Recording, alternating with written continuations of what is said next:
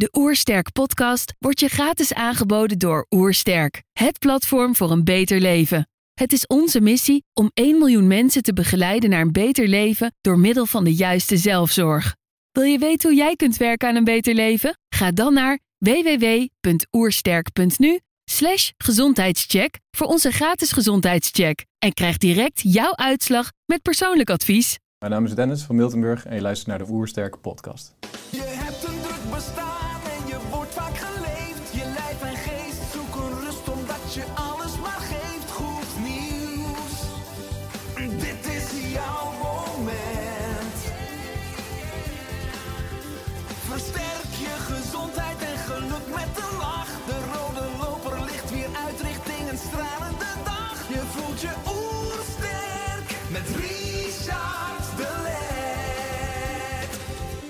We zijn hier in Heemskerk voor een podcast met Dennis van Miltenburg.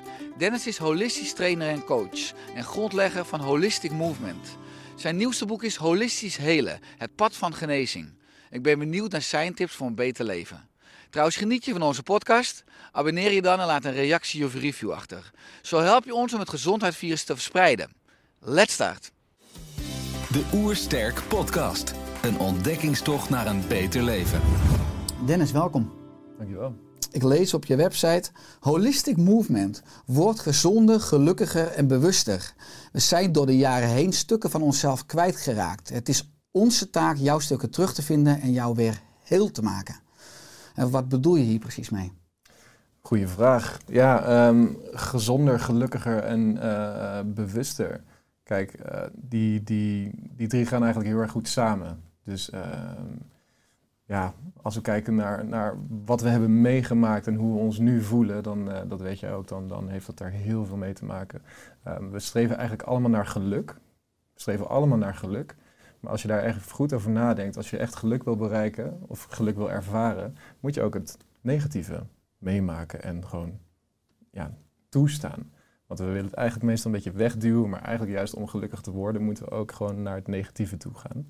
Ehm, en dat betekent dat we een stukje bewustwording moeten creëren. Bewust wat we hebben meegemaakt, bewust wat, bewust wat er nu speelt, bewust van hoe we ons nu voelen, maar ook wat we eigenlijk proberen weg te stoppen. Dus een beetje het gehele holistische plaatje. Eh, dat is wel een beetje ja, de intentie. Echt de intentie om mensen goed te helen en permanent te helen. Want jij weet ook, heel vaak ga je naar, eh, naar, naar een fysiotherapeut toe of een eh, psycholoog en je mag maar terugkomen en terugkomen en terugkomen. Want het probleem wordt niet per se bij de kern aangepakt. En dat komt heel vaak omdat we niet willen kijken naar die kern. En als we juist ons veilig genoeg voelen om naar die kern toe te gaan, bewust worden van die kern, dan kunnen we juist die gezondheid en het geluk eh, echt ervaren. Ja, mooi. Want we hebben een onbewust mechanisme wat weg van de pijn wil, waardoor we juist pijn blijven ervaren. Ja. Als je kijkt naar jouw levenspad, op jouw dertiende verloor je jouw zus, waardoor jij je jarenlang ongelukkig hebt gevoeld. Je had vragen over het leven, over de dood en over geluk die niemand kon beantwoorden. Hoe was dat? Ja, het was, het, het was een, nou, uiteraard was het een extreem pijnlijke tijd. En als ik er, als ik naar terug ga, ik heb natuurlijk al wel veel verwerkt, maar het is wel echt een heftige periode geweest natuurlijk. Ehm, vooral omdat, omdat de ervaring plotseling was. Dus het was, er was geen ziektebed, we wisten het niet. Ze, zou terugkomen van vakantie. Eh, dus we zouden haar eigenlijk weer verwelkomen. In plaats van dat zij er stond, stonden de polities. Dus het was echt in één keer een traumatische, echt een plotselinge ervaring dat alles in chaos viel, zeg maar. Ehm, en op zo'n leeftijd kan je nog niet echt bevatten. Dus je bent eigenlijk helemaal niet bezig met leven en dood. Je bent aan het spelen, je gaat naar de middelbare school toe. Ehm, er zijn andere dingen waar je mee bezig bent. Hoe oud was jij toen? 13. Oh ja, jij was 13. Ik was 13, Sorry, zij jij was oud was je 16. zus? Oh, 16. Hij was ja. 16, ja. En ehm, ja, ik, ik merk wel dat ik toen, toen de tijd, of in ieder geval een beetje die periode daarna, nou was ik natuurlijk helemaal niet gelukkig. Ehm, en ik probeerde het ook weg te stoppen. Dus, wel, dus wat ik zeg voor het gezonder, gelukkiger en bewuster. Ik, ik heb het zelf ook echt meegemaakt. Ik heb die, dat, het, het ongelukkig heb ik ook proberen weg te stoppen, maar dat, dat, dat werkt gewoon niet. Eh, sowieso werkt dat niet. Ehm, en vervolgens ging ik naar school en, en ehm, niemand begreep het. Niemand had echt dit, zoiets meegemaakt. Dus mensen konden wel luisteren, maar ze konden het niet begrijpen, ze konden het niet voelen, want ze hadden het niet meegemaakt. Dus je had niet echt een lotgenoot om mee te delen. Uh, en volwassen mensen, die stonden ook gewoon iets te ver van me af. Dus ik had het best wel moeite om, om, ja, om mezelf hierin te uiten. En vervolgens waren allemaal volwassen mensen die zeiden van ja, maar focus maar op school en doe een studie en vind een baan, want dan, weet je wel, dan word je gelukkig. Goed bedoelde adviezen. Goed bedoeld advies, natuurlijk. Maar ik keek allemaal en eh, zeer waarschijnlijk is er, als je zoiets meemaakt of een traumatische ervaring meemaakt, dat je dan, um, ja, er gaat iets openstaan in je, een bepaalde, ja, een bepaalde vorm van bewustwording. Dus als ik mensen in de ogen aankeek, die volwassen mensen, dacht ik, maar jij bent helemaal niet gelukkig. Je ziet er helemaal niet gelukkig uit. Dus waarom zeg je tegen mij dat ik dit en dat en dat moet doen om gelukkig te worden? Um, ja, dat zijn natuurlijk niet gedachten die je moet hebben of realisaties die je moet hebben op je dertiende. Maar wel of niet, ik bedoel, dat is nu eenmaal gebeurd. Um, maar dat was wel een beetje het kantelpunt waardoor ik een, mijn, mijn eigen pad op ben gegaan in ieder geval. Zoek, ja. op zoek naar mijn pad. Ja. ja. Want je was veel bezig met sport. Hè? Fitness is in die jaren jouw enige fysieke en emotionele uitlaatklep geweest. Mm. En je wilde weten waarom. Hè? Je deed onderzoek naar anatomie, naar psychosomatiek, naar spiritualiteit, naar emotionele ontlading. En wat heb je precies op deze ontdekkingsreis gevonden? Nou ja, alles wat ik nu doe. Eigenlijk. Ja, um, dus, dus uh, toen de tijd um, ben ik maar gewoon naar de sportschool gegaan omdat ik dacht, Weet je, ik, ik, moet gewoon even iets doen. Ik voel me er vast wel goed bij. Um, en het, het, het, het, bracht mij interesse, maar ik merkte dat bepaalde oefeningen, dat ik ook gewoon echt emotioneel kon worden. Bijvoorbeeld met buikspieroefeningen, als je jezelf klein maakt, dus je gaat echt je gaat naar de kleine toe. Dat is soort van wel de houding waarbij je gaat huilen, heel vaak. Je gaat niet helemaal groot rechtop staan als je gaat huilen. Dus dat waren best wel wat dingen die mij opvielen. Dat het iets... Ja, Koppeling dus, was. Juist. Dus um, um, ik ben er heel veel onderzoek naar gaan doen, maar ja, er, was bijna geen onderzoek. En um, ik heb uiteindelijk veel boeken van uh, bepaalde therapeuten gevonden, zoals uh, Alexander Lowen van Bioenergetica. Ja, en die boeken, die, die, die, ik, op die leeftijd begreep ik ze nog niet goed, maar ik dacht, ik ga gewoon doorlezen en doorlezen en op een gegeven moment blijft er vast wel iets vallen. En jaren later heb ik nog teruggelezen en blijkbaar had ik alles onderstreept wat belangrijk was. Um, maar goed, dus ik, uh, het fysieke, dat, dat hielp mij heel erg. En, en um, de term psychosomatiek, die kende ik nog helemaal niet. En volgens mij, ik wist niet eens, misschien was het er nog niet eens. Um, maar ik voelde al dat er een bepaalde verbinding was. Dus ik uh, ben gaan kijken hoe ik mijn eigen emoties kon uiten. En dat kon ik in het begin ook helemaal niet. En het kaart huilen en super boos zijn en echt schreeuwen, dat kwam echt een soort van gaanderweg. Nadat ik echt merkte dat het echt vast zat. vervolgens ben ik heel veel gaan reizen. En tijdens mijn reizen heb ik ook verschillende uh, culturen gevonden die, die op hun eigen manier ontladen en helen en genezen. Um, ja, daar heb ik zoveel van geleerd. En ik heb eigenlijk gewoon door de jaren heen heb ik allemaal verschillende dingen gepakt die, die werkten en ik heb ze proberen samen te voegen. Dat is tot nu toe een beetje mijn, uh, mijn, mijn missie geweest. Mm -hmm. ja. Ja, want je heeft het over die verschillende culturen. Je bent nu 29 jaar jong. Acht jaar geleden, je was toen 21, ging je ook naar Zuid-Amerika om ayahuasca te doen. Ja. Uh, welke inzichten heeft het je gegeven? Nou ja, heel veel. Uh, ik weet niet of ik ze allemaal per se kan opnoemen. Nou, één ding uh, die, wat ik nu toch nog wel toepas is... Um, catharsis. Dus uh, ik merkte tijdens de, de, de, de shamanistische ervaringen dat mijn lichaam helemaal begon te trillen en te shaken en alles los begon, begon te maken. En tijdens die, die, die ervaring liet ik het maar zo zijn. En achteraf las ik eigenlijk dat dat eigenlijk uh, fysieke uh, stressontlading is. Wat, wat dieren ook hebben als ze van symp sympathisch naar parasympathisch gaan, zeg maar. Um, en daarna kwam, ja, gingen heel veel fysieke klachten of heel veel spanning ging gewoon permanent weg. Dus dat was al één ding die, die mij, ja, wat, wat ik daaruit kreeg. Maar dat was meer fysiek. Um, Daaruit zeg je dat je bij een traumatische inslag een soort freeze, een soort bevriesreactie hebt gekregen. Dus op dat moment of vlak erna het niet geuit hebt, maar je hebt het wel opgeslagen dan misschien voor een deel in je onderbewustzijn. Mm. En bij dieren zie je vaak als dieren iets spannends meemaken, dat ze gelijk als ze weer in veiligheid zijn het lostrillen, het losschudden. Zodat eigenlijk emoties, emoveren, het allemaal weer doorstroomt en dat ze er verder geen last van hebben. Maar wij als mens kunnen het eigenlijk vastzetten, blokkeren. Ja, precies. Omdat wij een, een, ja, een, een, een bewuste geest hebben, en is er op een gegeven moment een bepaald, want kinderen doen het ook nog, maar op een gegeven moment is er een bepaald moment daar, waarbij wij zeggen van nee, dat wil ik niet toestaan, want misschien is het gek of is het vreemd of ik vind het eng. Of, dus we staan, eh, de, de natuurlijke fysieke ontladingsreactie, die, die staan we niet toe. En dat heeft heel veel gevolgen tot aan ja, jaren later, zeg maar. Dan heeft het nog heel veel gevolgen. Ehm, dus dat was een van de, eh, eh, de realisaties eh, wat, er- wat er tot mij kwam. Maar Mhm. ook heel veel eh, interne inzichten. eh, dat ik terugging naar, naar het verleden om daar ehm, ehm, te kijken hoe ik een bepaalde keuze had gemaakt. Of eh, ehm, eh, hoe ik me had gedragen of wat ik weg had gestopt. En dat het nog steeds effect had op vandaag. Dat, dat zag ik allemaal. Dus ik werd eigenlijk in die reizen werd ik er naartoe geleid. Eigenlijk dat, nou hier heb je dit gedaan en dit zijn de gevolgen geweest. En hier zit je nog steeds mee. Ehm, maar het allerbelangrijkste eigenlijk wat ik nu ook toepas in mijn eigen werk... is eigenlijk hoe de shamanen ehm, konden space houden voor mij. En dat vond ik ook een hele interessante. Ehm, dus, dus als ik in diepe pijn zat, of als ik heel bang was, of heel verdrietig, of zat te trillen, die shamanen die gingen gewoon bij mij zitten en het, het, boeide hun niet. Dat ik zoveel pijn had of zoveel aan het rouwen was.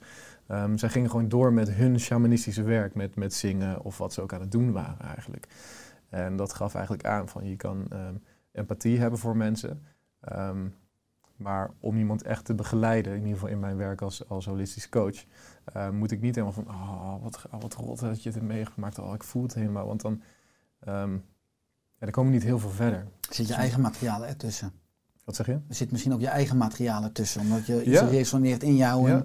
je eigen pijn doet dan ook mee. Precies, Ja. precies. Dus mijn, eh, volgens mij heeft Abraham, Abraham Lincoln ooit gezegd: If you want to help the poor, don't become one of them. En wat hij daarmee bedoelde is eigenlijk: ze hebben geen gezelschap nodig, ze hebben juist eerder leiderschap nodig. Dus in die zin ehm, probeer ik mijn eigen werk, mijn eigen pijn, mijn eigen verdriet, mijn, mijn eigen zooi zoveel mogelijk op te lossen, zodat ik er ben geweest. Dus ik ga, niet een, ik ga jou niet een pad op eh, sturen die ik zelf niet belopen heb. Dus ik moet eerst mijn eigen werk gedaan hebben. En dat voelde je echt bij die shamanen. Zeg maar, waar ik was, was niks vergeleken met waar zij zijn geweest. Zo voelde het echt. Dus ze konden mij heel goed dragen daarin. Ehm, zonder zelf inderdaad geraakt te worden. Zonder hun eigen pijn mee te nemen erin als projectie. Ehm, dus dat is ook echt heel erg een soort van, dat heeft mij, nou daar ben ik laatst pas nog bewuster van geworden. Dus eh, het heeft me altijd een beetje, heb ik daarover na zitten denken, heb ik dat een beetje zitten verteren. En nu kom ik er pas echt achter van, ja, dat is wel echt een van de grootste lessen die ik eruit heb gehaald. Ja, want jouw Ja. beweegmethode draait om genezing en ontwikkeling.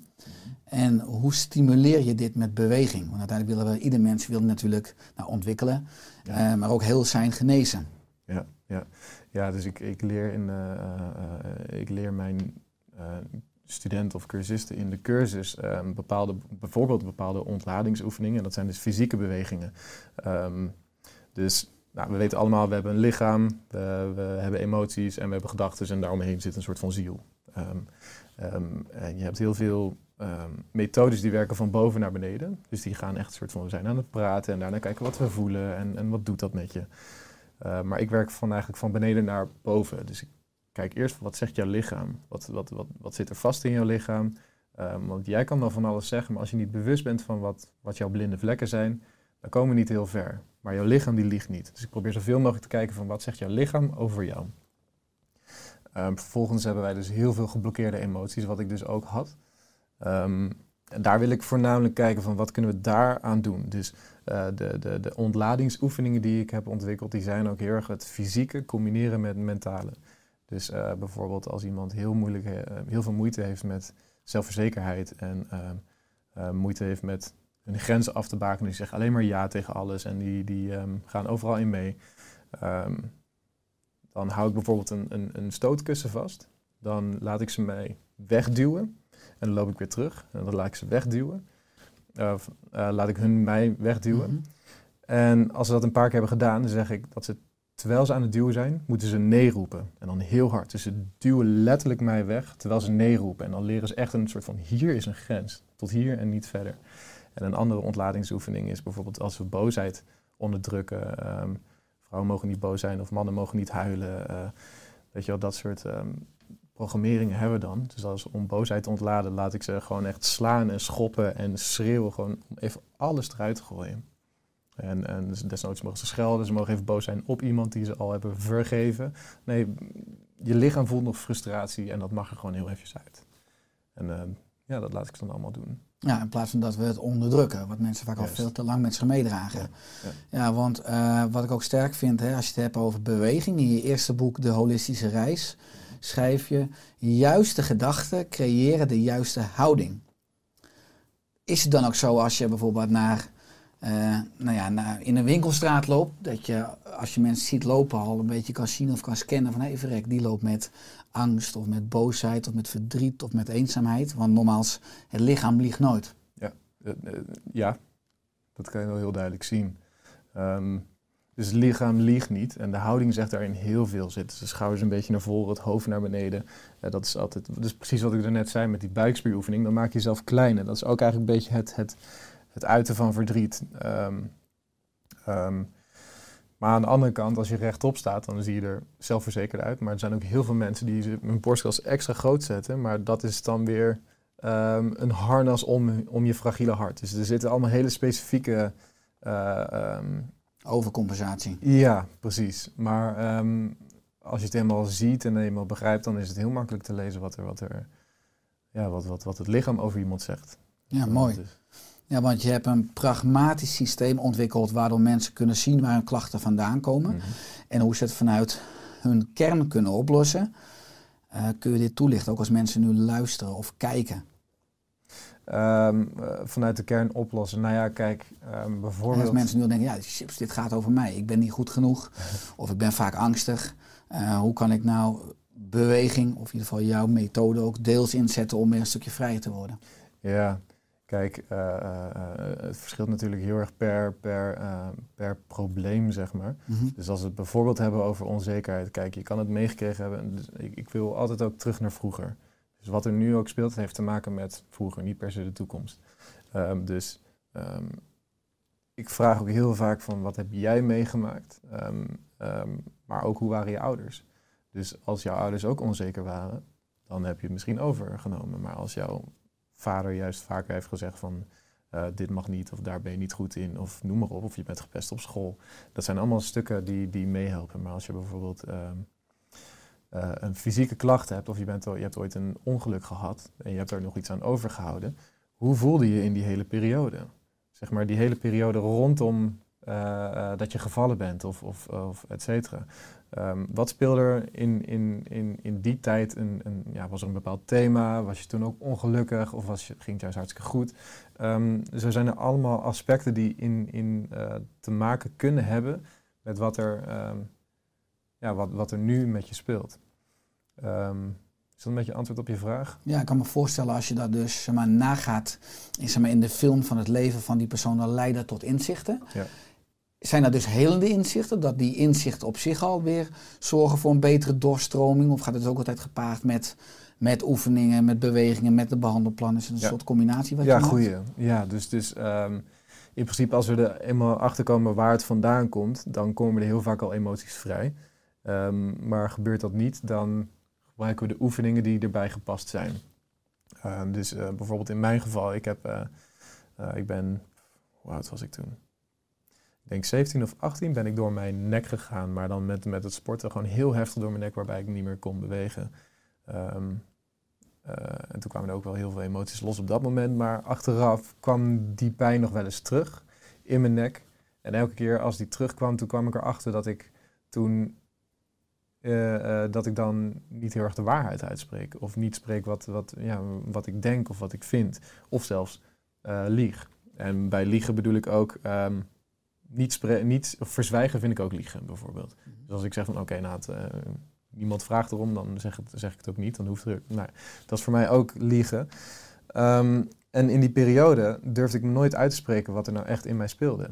En toen ben ik door mijn nek gegaan. Nou, nek heeft te maken met keel, keelchakra. Je spreekt jezelf uit. eh, eh, en zodoende heb ik elke keer als, als die pijn weer een beetje terugkwam, wist ik dat ik iets niet uitsprak over mezelf naar anderen. Ehm, en nu doe ik dat elke keer wel en ik heb er geen last meer van gehad. Dus, dus ehm, wat ik daarmee probeer te zeggen is, je lichaam die straft jou niet zomaar met, met een bepaald probleem. Eh, of jij wordt sowieso niet gestraft met iets. Er is altijd, ehm, vrijwel altijd, is er een reden dat je lichaam even aangeeft van... hé, hey, hier moet je even naar kijken. Mhm. Hier is iets aan de hand.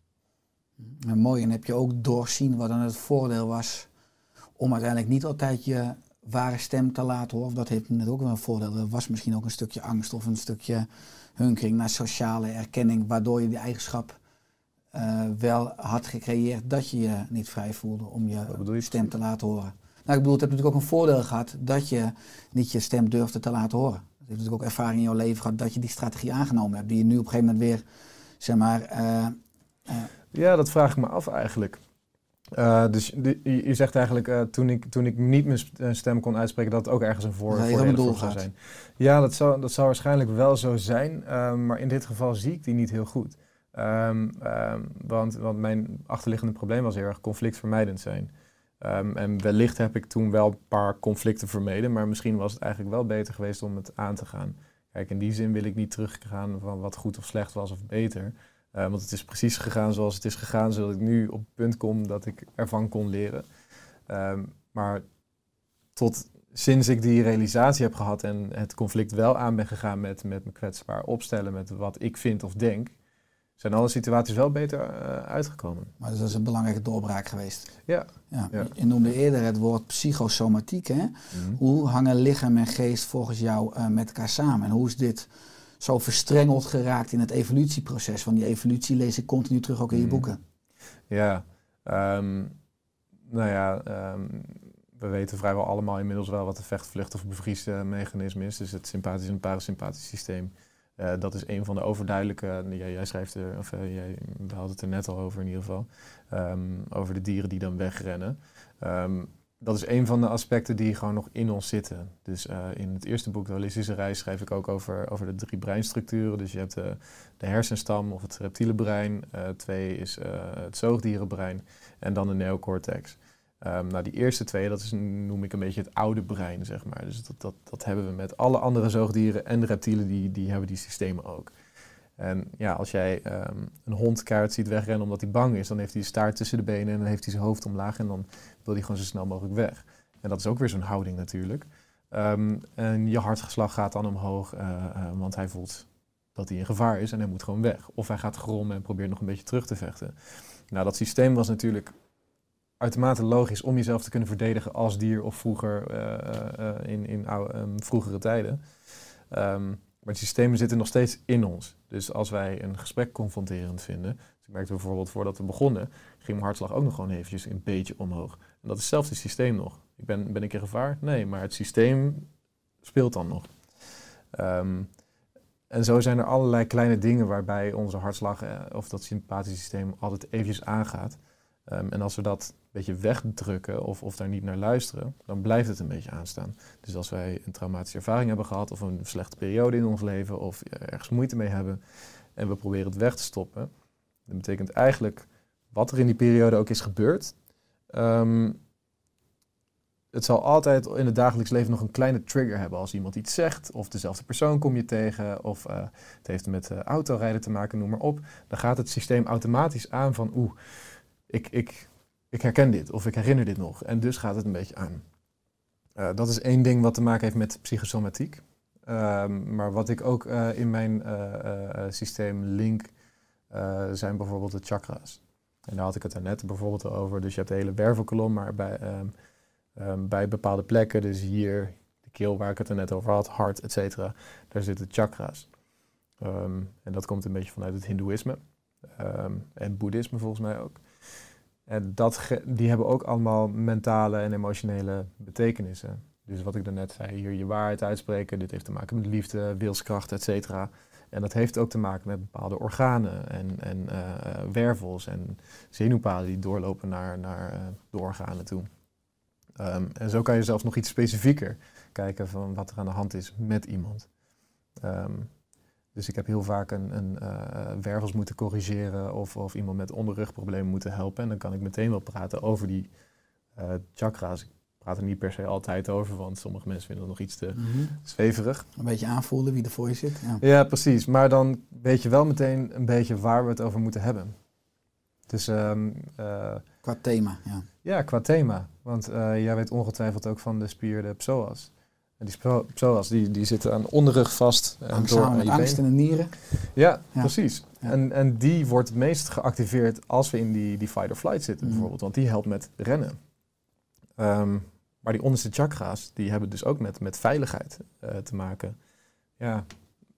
en ja, het, het, klopt perfect. Mooi, ja, dat is ook mooi hoe je alles dus verbindt. En die chakras zijn als het ware zeven energetische kruispunten in ons energielichaam. Hè? Ja, ja. Eh, nou, mooi hoe je dat ook holistisch aanvliegt. Ik las ook dat je zei, holisme houdt in dat ik naar jouw lichaam kijk, jouw geest, jouw emoties en jouw ziel.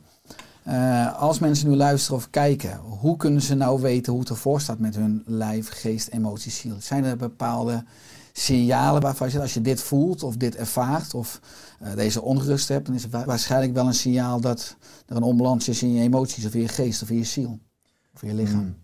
Goeie. Nou ja, kijk, ehm, in principe, eh, het klinkt allemaal heel breed alsof we op daar of, of daar of daarop moeten focussen. Maar het is natuurlijk een soort van, het holisme houdt juist in dat we kijken naar het geheel, maar een soort van eh, al die aspecten. Dus als er met één iets gebeurt, dan heeft het ge- gevolg op de rest. Ehm, Maar het staat niet los van elkaar. Nee, precies. Dus ehm, kijk, ik, ik zie wel een soort van lichaam, geest, eh, emoties en de ziel als een soort van overlappend. eh, eh, of althans, dat, dat, dat zit in alles, maar ook een beetje buiten jezelf. Ehm, en alles om je heen. Ehm, maar als we teruggaan, nou, eigenlijk de voorbeelden die we, net, die we er net wel gaven. Want je merkt echt wel als je ademhaling omhoog gaat, of je nek een beetje vast gaat zitten, of je hartslag omhoog gaat dan mag je wel een beetje afvragen van wat, wat is er in deze situatie aan de hand waarbij, waarbij er iets eh, eh, gebeurt met mij. En ook eh, emotioneel. Ehm, we hebben allemaal, vrijwel allemaal hebben we emotionele blokkades. Dus we hebben moeite met eh, ehm, boosheid uit of verdriet, maar ook bepaalde onzekerheden, niet goed genoeg. En dat, dat speelt allemaal.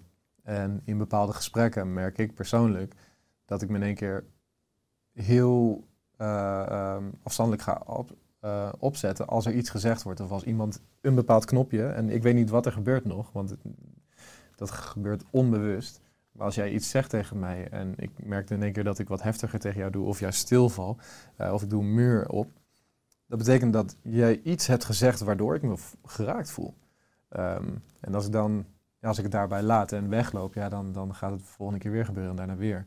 Dus als er gaat naar me toe, ja, in mezelf ga kijken van oké, wat gebeurde er nou net? En wat zei jij waardoor het mij raakte? Eh, wanneer heeft iemand dit ooit eerder gezegd of waarom raakt het mij zo? Dan kun ik iets dieper graven. Dus in mijn eh, methode gaat het wel om graven. Ik wil wel echt een beetje naar het onderbewuste, naar, naar de, de blinde vlekken om te kijken, ja, wat, wat speelt er nou eigenlijk?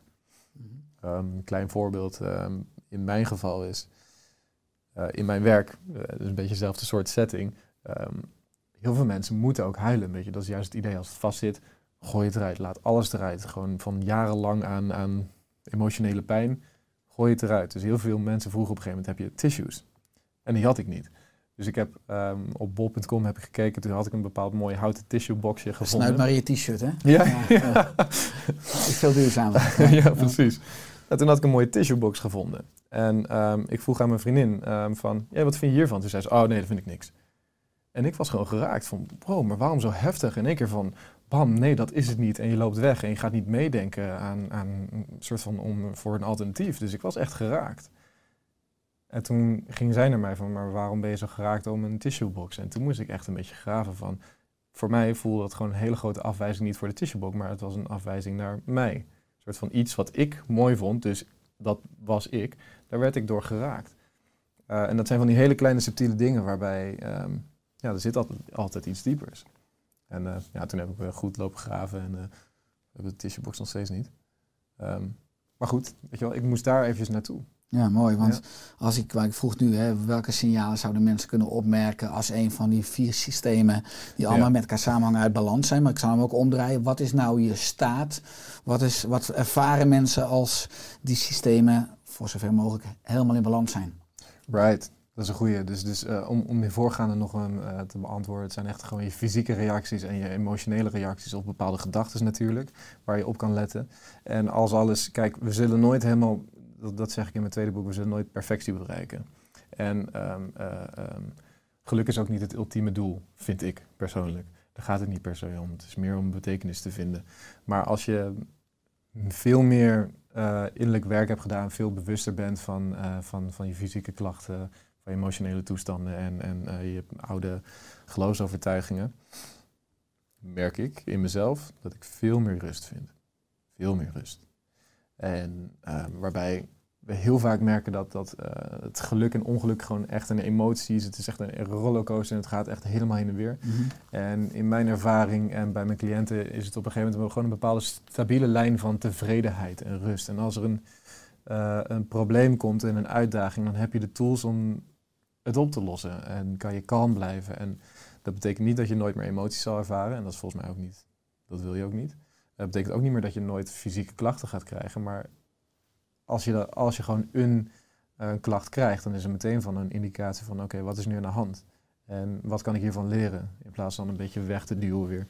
Eh, dus het stukje bewustwording geeft heel veel rust mee. Mhm. Heel veel rust en innerlijke vrede. Ja, wat ik mooi vind ook in je boek wat ik lees, is dat je het woord hele gebruikt in het woord genezen. Mm. je zegt het woord hele gebruik je bij het verbeteren van de mentale, emotionele en spirituele gemoedstoestand. En het woord genezen vooral bij het verbeteren van de fysieke toestand. Mm. Hoe heel is de moderne mens in jouw optiek? Oeh. De moderne mens is echt in het algemeen. Hè? Het Ja, omdat je natuurlijk, er is steeds meer innerlijke onrust, er is steeds meer depressiviteit, mensen worden steeds dikker. Ik bedoel, in mijn optiek, eh, laat ik zo zeggen, zou je honderd praktijken kunnen openen. Zo, ja, ja. Nou, kijk, ik, ik, ik, ik heb niet een hele grote referentie, omdat ik nog ook helemaal niet zo oud ben. Dus hoe het vroeger was. Maar mijn intuïtie zegt dat we ongezonder zijn dan ooit. Mhm. Eh, en het, heeft verschillende componenten. Dat is volgens mij ook gewoon de voeding, eh, de, de, de soil, de, de aarde is ook helemaal niet meer zo vruchtbaar. Eh, het water is denk ik ook niet zo goed. Eh, we worden een soort van de telefoontjes tegenwoordig. het is zo'n gigantische afleiding en brengt onzekerheid en dergelijke. Dus ehm, ik denk dat we eh, ehm, in ieder geval in, in de westerse wereld wel echt ver van onze kern. eh, ehm, ja, dat het echt een grote afstand is. Ja. Ja. Daarom denk ik dat het juist tijd is om eh, hier meer op te focussen. ja, eens. Nou, je geeft aan van, eh, dat je jong bent. Nou, je hebt zeker een jong lichaam, maar ik vermoed zeker een oude ziel. Hm. Eh, je schrijft ook over de goddelijke energie die door de chakra stroomt, die je eerder noemde. Merk je dat deze Oosterse visie in het Westen steeds meer wordt omarmd? Ehm, ja, ergens wel. Ehm, kijk, ik ben inmiddels gewend om, om niet per se meer uit te leggen wat chakra's betekenen, bijvoorbeeld. Ehm, kijk, echt de, de, de, pure definitie, de- dat we- weten we niet allemaal, maar over het algemeen is het echt wel een paar keer eh, in, in conversaties opgekomen of zoiets dergelijks. Ehm, ja, het interessante van, van die westerse of die oosterse geneeskunde is eigenlijk, de geneeswijze, is het bestaat al iets van 3000 jaar of langer. En het werkt nog steeds. Eh, dus vanuit mijn perspectief is, als het nog steeds werkt en ze hoeven er de niks meer aan te veranderen, want zo is het. Misschien moeten we dan even iets beter naar gaan kijken. Want, want er zijn echt wel dingen die, die, die, die kloppen of die werken en ook bij ons. Ehm, dus misschien wat we eigenlijk nodig hebben is echt een, iets meer een samenwerking tussen, tussen alternatieven, of in ieder geval de Oosterse geneeswijze en de, eh, de reguliere. Ik denk dat is wel mooi. Ja, hoe, hoe sta jij daar eigenlijk in? Ja, eens. Ik zeg zelf altijd, westerse geneeskunde. Kunde is heel erg vanuit cognitie, Mm. vanuit je hoofd. En het oosterse geneeskunst. Kunst is veel meer een Mm. ambacht, veel meer vanuit je hart. Dus ik Ja. denk dat we in het westen veel te veel in ons hoofd zitten. En niet per se in het oosten veel te veel uit je hart, want dat is nooit een probleem. Ja. Maar dat we in het eh, westen veel meer in balans mogen komen tussen onze drie breinen. Gewoon je hoofd, je hart en je buik. Ja, ja. En dat eh, ja, de moderne samenleving en ook chronische stress mensen vaak doet overleven in hun hoofd, maar waardoor je maar enorm beperkt leeft. En nou ja, eh, heel veel gewaarwordingen van het totale mens zijn eh, niet meekrijgt. En dat gaat natuurlijk onrust en signalen geven in die, ja. wat jij zegt dan, in, die, eh, je lichaam, in je geest en in je ziel. Waardoor eigenlijk die signalen weer dienen om weer heel te worden, om weer bewust te worden van alles. Ja, precies. Ja, nou, perfect inderdaad. En eigenlijk wat je zegt ook om, om meer heel te worden.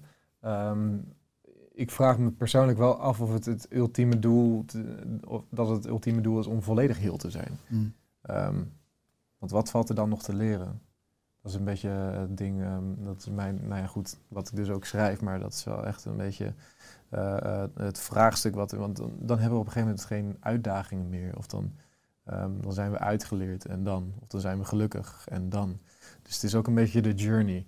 Eh, dus we, ehm, je had het er net over, weet je wel, de ziel. Eh, voor mij is de ziel gaat om ervaring opdoen en daarop reflecteren. Dat is volgens voor mijn gevoel een beetje het zielsproces, Mhm, zeg mhm. maar. Dus we doen ervaring op En daar kunnen we van leren en dat gaan we dan processen. Eh, dus we gaan terugkijken naar onszelf, onze reacties en wat we hebben meegemaakt en wat het met ons heeft gedaan. En dan geef je het een plek en dan gaan we weer door naar de volgende ervaring.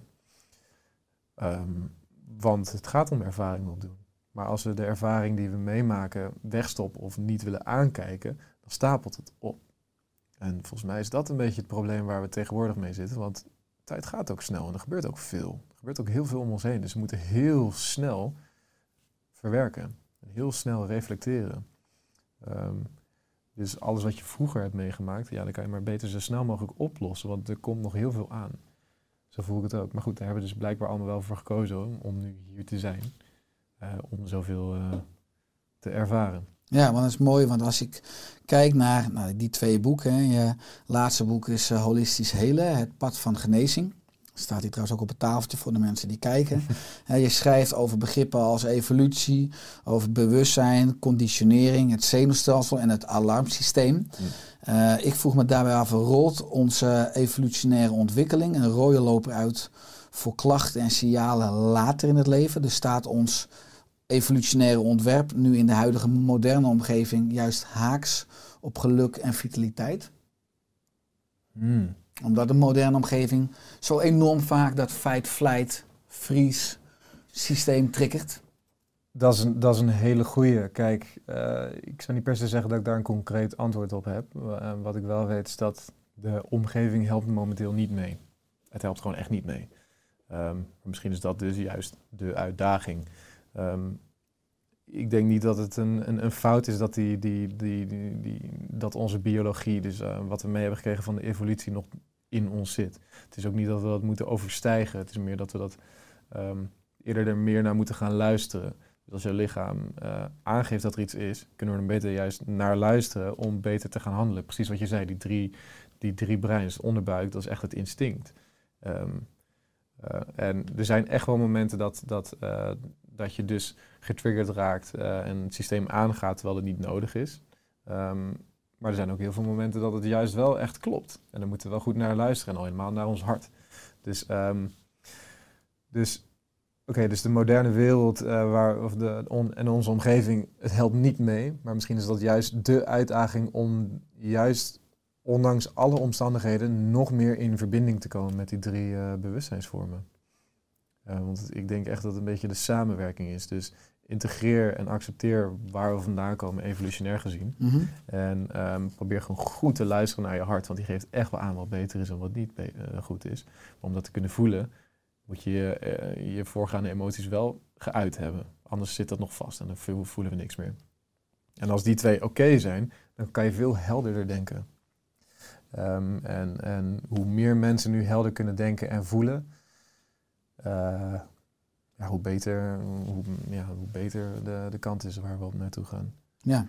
ja, ik vind het mooi wat je eerder zei, dat het eh, misschien wel onmogelijk is om 100% heel te zijn. Hè? Mm. Dus dat is ook de dualiteit hier op de aarde. Ja. Mensen willen licht zonder het donker en app zonder vloed, maar dat hoort altijd bij elkaar. En dat maakt het juist compleet. Eh, je schrijft ook over schaduwen van het onderbewustzijn, hè, die ieder mens heeft. Hoe kunnen we eh, die schaduwen van het onderbewustzijn meer in het licht zetten? Nou, mijn mentor heeft het heel mooi gezegd een keer. ehm, om de duisternis in te lopen hebben we woorden van licht nodig. Ehm, en dat is wat ik zeg. Ik zal nooit een, eh, eh, jou een pad opsturen die ik zelf niet belopen heb. Want als ik met jou meega naar die schaduw, ehm, kan ik jou daar een beetje begeleiden. Want daar is het donker. Dan kan je bijschijnen met, Juist. met jouw licht. Juist. Maar ik ga het niet voor je doen. Je moet het eigenlijk zelf doen. Dat is wel het echt het belangrijkste. Ehm, dus ehm, ja, eh, de schaduw en het donker, een soort van biologisch gezien, zeg maar. Ik bedoel, ehm, eh, gingen we ook s'nachts slapen of hebben we vuur aangemaakt om nog maar iets te zien. Dat ging om licht. Want daar, daar is al het, al het enge en al het gevaar en, de geluidjes die je niet kan eh, identificeren. Maar nu hebben we de, de, de capaciteit en de bewustwording om daar wel naartoe te gaan. Ehm, dus ik heb wel het gevoel ehm, dat we als we elkaar gaan helpen en als we elkaar gaan begeleiden, ehm, dat we wel licht kunnen schijnen in de duisternis. Want die duisternis, dus de schaduw, is zit heel veel in het onderbewustzijn. En wat je ook weet, soort van, je hebt eh, het grootste deel, 95% van, van je bewustzijn is onderbewust. Dus het gaat allemaal automatisch, maar daar zit ook de pijn en het, alles al het onderdrukte. Dus als we meer bewust worden van het onderbewuste, gaan we dat iets meer uitbreiden. Alsof we, het is toch ook in een computerspel of zo, als je dan op de map, als je er nog niet bent geweest, dan is het donker. Maar als je er naartoe loopt, dan maakt het deel uit van, van de kaart, zeg maar, van het computerspel. Ik heb het vermoeden dat dat het ook een beetje is. Dus je bent gewoon je eigen, wie jij bent, ben je aan het uitbreiden. Hier zit ook nog wat, en daar zit ook nog wat. Daar zat een pijn en nu kan ik het zien. Eh, daar was ik onzeker en nu niet meer. Dus je bent jezelf steeds meer aan het uitbreiden. En als we dat allemaal doen, uh, we kunnen met z'n allen gaan roepen de, waar we naartoe moeten met de wereld. Maar volgens mij moet je eerst echt eventjes het werk zelf doen. Ja. En als je zegt, we zijn onszelf aan het uitbreiden, is onszelf dan synoniem voor het bewustzijn, wat uitbreidt en wat steeds meer onderbewuste delen dus bewust maakt, waardoor ons bewustzijn steeds Mhm. groter uitdijt? Ik denk het wel. Dat is een levenskunst. Ehm, zou je het een kunst noemen of, of gewoon eh, het proces waar we allemaal in zitten? Ja, ergens kan je het een kunst noemen, maar volgens mij is het ook gewoon, eh, maakt het deel uit van onze persoonlijke evolutie, van de ontwikkeling. Ehm, ik bedoel, ja, de term persoonlijke ontwikkeling bestond vroeger nog niet. Dus ook echt het terugkijken, dat deden we ook nog niet. En, en nu is het in één keer heel bekend. Dus eh, ergens heb ik het gevoel dat het nu wel even tijd is om goed eh, terug te kijken en te reflecteren. Nou, dat is mooi als je het woord zegt persoonlijke evolutie. Hè? Want jij ziet het leven als unieke leerschool. Hoe kunnen mensen nou meer spelen en meer genieten ook van dit proces? Want er zijn zoveel mensen zo serieus en zo zij. Ja, eh, ik, kan, ik moet zeggen dat ik mijn, mijn werk ook heel serieus neem. Dus ik moet juist echt genieten van, van de, de, de tijd dat ik niet aan het werk ben. Want het is ook serieus, maar we kunnen het allemaal wel lichter maken. Dus het verschil tussen eh, iets serieus nemen en eh, het wat, wat eh, lichter maken. Ja, wat kunnen we doen? Nou ja, eigenlijk waar we, waar we het allemaal over, over hebben gehad. Zeg maar, hoe meer werk je hebt gedaan om, om de, de, de pijn en, de en het verdriet en de onderdrukking te verwerken. Want kijk, als we met z'n allen proberen te streven naar geluk en vrolijkheid en spelen, terwijl we dit wegduwen, ja, dan, dan kan je hier ook niet van genieten. Dus in mijn boek gebruik ik ook eh, het voorbeeld van een metronoom, die gewoon een soort van positieve emoties, negatieve emoties, positief en negatief. Dus je moet niet wegvluchten voor iets. Nee, als je de negatieve emoties niet durft te ervaren, dan zegt het hele systeem: Oké, dan ga ik geen emoties ervaren. Dan blijf je in dat neutrale of gevoelloosheid. En dan kan je ook niet geluk hebben. En dat is over het algemeen, heel eenvoudig gezegd, is veel complexer, maar dat is depressie. Eigenlijk dan kunnen we helemaal niks meer voelen en dan is het alleen maar kut. Ehm, dus, dus juist om hier naartoe te gaan, kunnen we juist meer spelen. Als we oplossen wat hier zit in de schaduw, dan hebben we meer die openheid en die vrijheid en die, die vastheid eh, met, met het eh, vecht- en vluchtmechanisme. Waardoor we in rust iets meer kunnen genieten en spelen. Ja, mooi. En eh, hoe zouden we dat kunnen vertalen naar een blauwdruk voor een optimale dag? Of hoe zorg jij voor balans in jouw dag? Heb je een bepaalde blauwdruk? Hmm. Blauwdruk. Nou, eh, ik heb Bepaalde wel... gewoontes.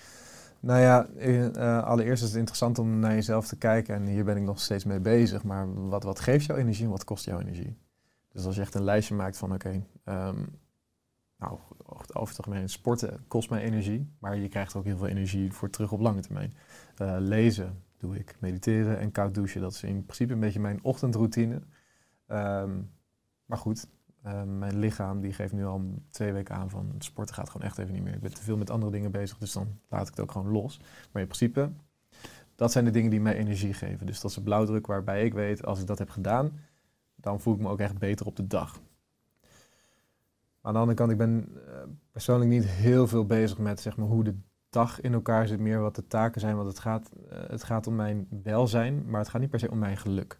Dus wat ik aan het doen ben, en, en je hebt een, jouw, tienerboek kwam uit, zei je ook, hè? Daar ben ik nu mee aan het schrijven, klopt. Ja, precies. En super tof. En ik ben nu bezig met mijn tweede cursus. En daarin merk ik echt uh, um, wat, wat mij meer uh, energie geeft, is eigenlijk een bijdrage leveren.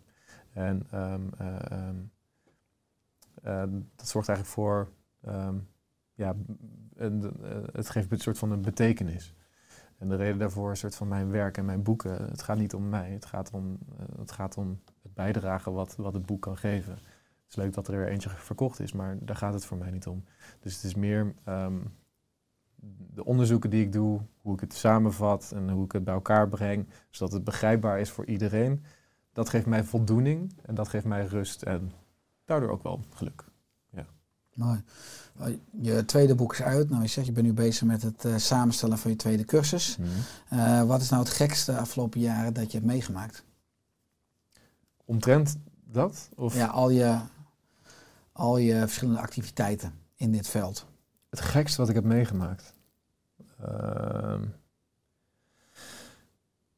ik kom er eigenlijk niet echt op. Eh, ik zou niet eens snel iets categoriseren als gek. het leukste, maar ik weet, ik weet Oh, niet in hoeverre je echt ook mails krijgt of brieven. Of dat je zegt van ik heb natuurlijk de wereld over gereisd, allerlei culturen. Maar die ervaring, we hadden het net al even bijvoorbeeld over ayahuasca. Maar die ervaring heeft, ja, ik zeg wel het gekste. Of is een belangrijk keerpunt geweest. Of heeft, Right. Ehm, nou, niet het gekste, maar eh, leukste en mooiste ervaring eh, zou ik zeggen het samenwonen met mijn vriendin.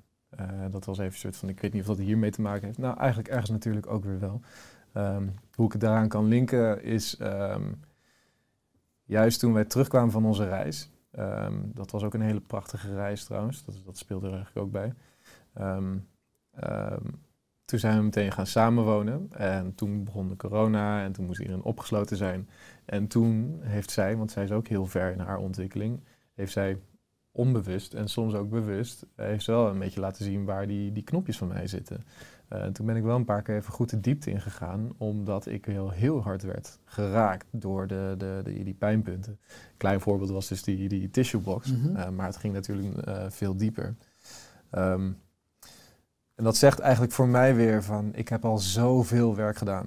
Ik, heb al, ik ben al jaren bezig om het intern schoon te maken. En op een gegeven moment denk je van, "Pff, oké, nou, ik ben er wel hoor. Nee, en als er, als er iemand is die ook bewust is en die ziet het in jou en eh, die probeert je daar, nou ja, die, z- we hebben niet ruzie gemaakt als het echt loopt te gooien, maar wel echt af en toe een beetje ehm, laten zien. Ehm, dus zo kwam mijn realisatie van, we zijn nooit helemaal uitgewerkt. Maar als ik er wel aan ga werken, dan gaat de relatie ook zoveel beter. Eh, is het allemaal zoveel leuker en voel ik zoveel meer liefde.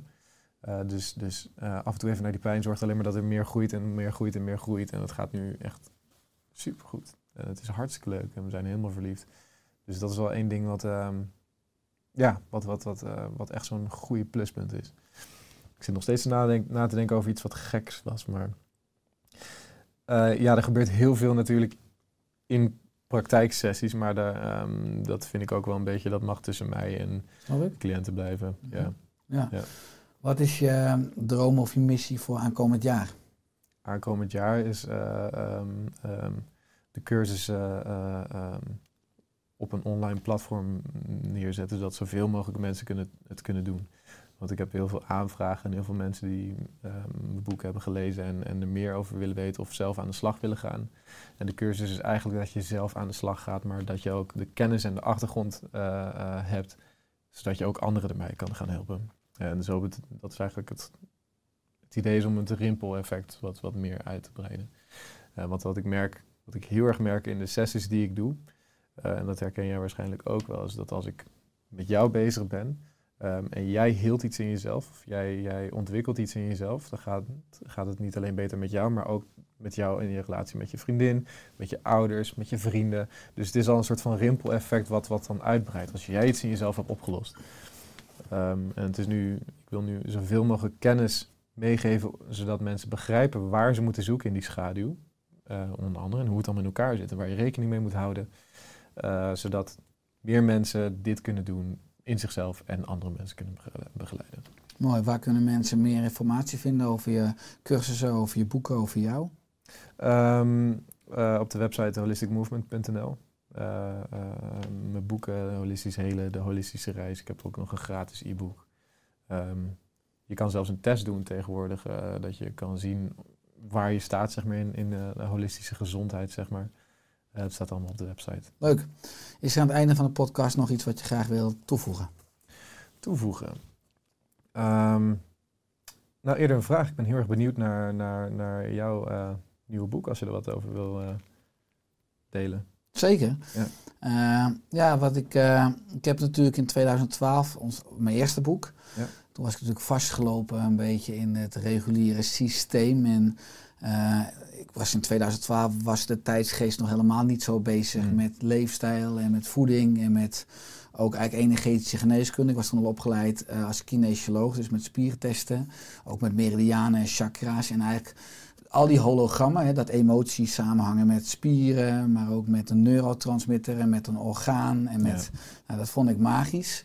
Eh, maar in mijn omgeving had ik niet veel mensen die er ook op aangingen. Dus dat boek is heel erg, eh, heeft de deuren geopend. Want het ging, werd vrij snel een bestseller naar Nederland en naar Ja. België. En eh, dan word je gevraagd om presentaties te houden. Dan ben je een, ineens ook een spreker. Maar de boeken daarna zijn nog heel erg wel gegaan. Bijna over het fysieke, over materie, over, bijna over het vlees. En ook over wel de impact van leefstijl, ontspanning, beweging, voeding, slaap. Eh, ook wel steeds meer eh, body-mind geneeskunde wat ik ben gaan integreren. Dus combineren van de psychologie met de fysiologie. Maar toch eh, miste ik een belangrijk deel en dat is eigenlijk de bezieling. Hè. Mm. Een deel van die benadering is gewoon ontzield als je het niet gaat verbinden met de natuurwetten. En dat is dus eigenlijk de driehoek natuurwetten, psychologie, fysiologie. Dat wil ik nu nou, gaan samenbrengen eigenlijk in het nieuwe, in het tiende boek. Ja. Maar ik zit nu nog, het is nu half februari als we deze podcast opnemen, in een soort eh, eh, ja, creatieve frustratiestand. Dat, dat het concept nog te groot en te vaag en te, het moet echt nog een goede, concrete kapstok en vorm krijgen. Maar ik heb er dat, eh, die rust en het vertrouwen heb ik wel inmiddels, omdat ik weet wat het boekschrijfproces is, dat het altijd goed komt. En ja, dit wordt voor mijn gevoel wel het, het beste boek tot nu toe, omdat het steeds meer in mijn optiek een, over de waarheid gaat. Over Ja. letterlijk het totale holistische plaatje. Ja. Eh, het is altijd makkelijk en veilig om één eilandje eruit te pakken, zeker als je er alles van af weet en er net te doen, dus de rest in de schaduw te laten. Maar eh, ik wil eigenlijk het hele leven nu, om in de termen van deze podcast te blijven, in het licht zetten. En, en die verbindingen wel weer enorm praktisch maken. Want ik denk dat ik wil mensen wel empoweren. En ik denk dat het ook mijn kracht is om complexe materie laagdrempelig te vertalen. Met een beetje inspiratie en een beetje humor. Flauwe grappen krijg je altijd gratis bij, bij mij, ook als ik schrijf. Eh, maar waardoor mensen wel echt weer in staat zijn om... eh, ja, uiteindelijk, en dan wordt het wel weer veel meer kwantumfysisch, om, om te zien dat alles er al is. Hè? Ook, ook in ieder mens. eh, dat ook iets positiefs altijd samengaat met iets negatiefs. Heel veel mensen leven in een fantasie, dus zijn zich bewust van de positieve delen, maar onbewust van de negatieve delen. En heel veel mensen leven in een nachtmerrie, dus zijn ze bewust van de negatieve delen, maar onbewust van de positieve delen. Ja. En met bepaalde vragen en oefeningen kan je mensen ook bewust maken dat, en ze dus uit die fantasie naar de nachtmerrie halen, dat ze weer in het middelpunt komen, dat is gewoon liefde. Mooi. Dus uiteindelijk Ja. is denk ik, eh, En dat is een beetje het Taoïsme wat ik bedoel in mijn boek, soort van in het midden staan. Dat je beide kanten ziet. En het is grappig wat je, wat je zegt eigenlijk. Want, eh, volgens mij zijn we daar heel erg eh, hetzelfde in. Want jij bent dus ook, volgens mij doe je ook heel veel onderzoek, toch? Klopt, Dus, we hebben eh, onze eigen Oester coachopleiding. En Ja, waarvoor ik afgelopen twee jaar ook enorm dikke zeg maar, lesboeken heb geschreven met Ruud uit mijn team. Met, Ja. ja. dus wel een deel wetenschappelijke publicaties. Ook een deel dus bijna Oosterse natuurwetten, gewoon principes. Een stuk praktijkervaring, een stuk intuïtie. En daar gewoon eh, ja, je eigen buffet van maken. ja, ja, heel tof. Mooi. Ehm, ik, ik, het grappige is nu, wat ik zei, ik ben nu met die, met die ehm, tweede cursus bezig. Ehm, maar die staat al een, een jaar lang open, dat ik echt naar zit te kijken. Van, ik heb al jarenlang eh, informatie verzameld, maar ik wist niet hoe ik het moest samenvoegen. En gewoon in of, nou, de eerste week van januari ging ik nog een keer zitten. Toen viel alles in één keer samen. Dus ik ben nu alles weer aan het invullen, zeg maar. En dat is ook, ja, dat heeft een, volgens mij hebben wij een beetje hetzelfde Mhm. schrijfproces. Dat je eerst denkt van waar gaat het naartoe? En in één keer valt alles samen. En dan is het in één keer een, een soort van stroming dat het in één keer loopt. Maar tof om te horen eh, wat je ook allemaal neerzet dan. Leuk, dankjewel Dennis. Leuk dat je te gast was in de Oerstek podcast. En eh, laten we samen ook op onze eigen vierkante meter nog veel eh, impact maken om de wereld gezonder, gelukkiger, bewuster te maken. Mooi. Alle goed. Dankjewel.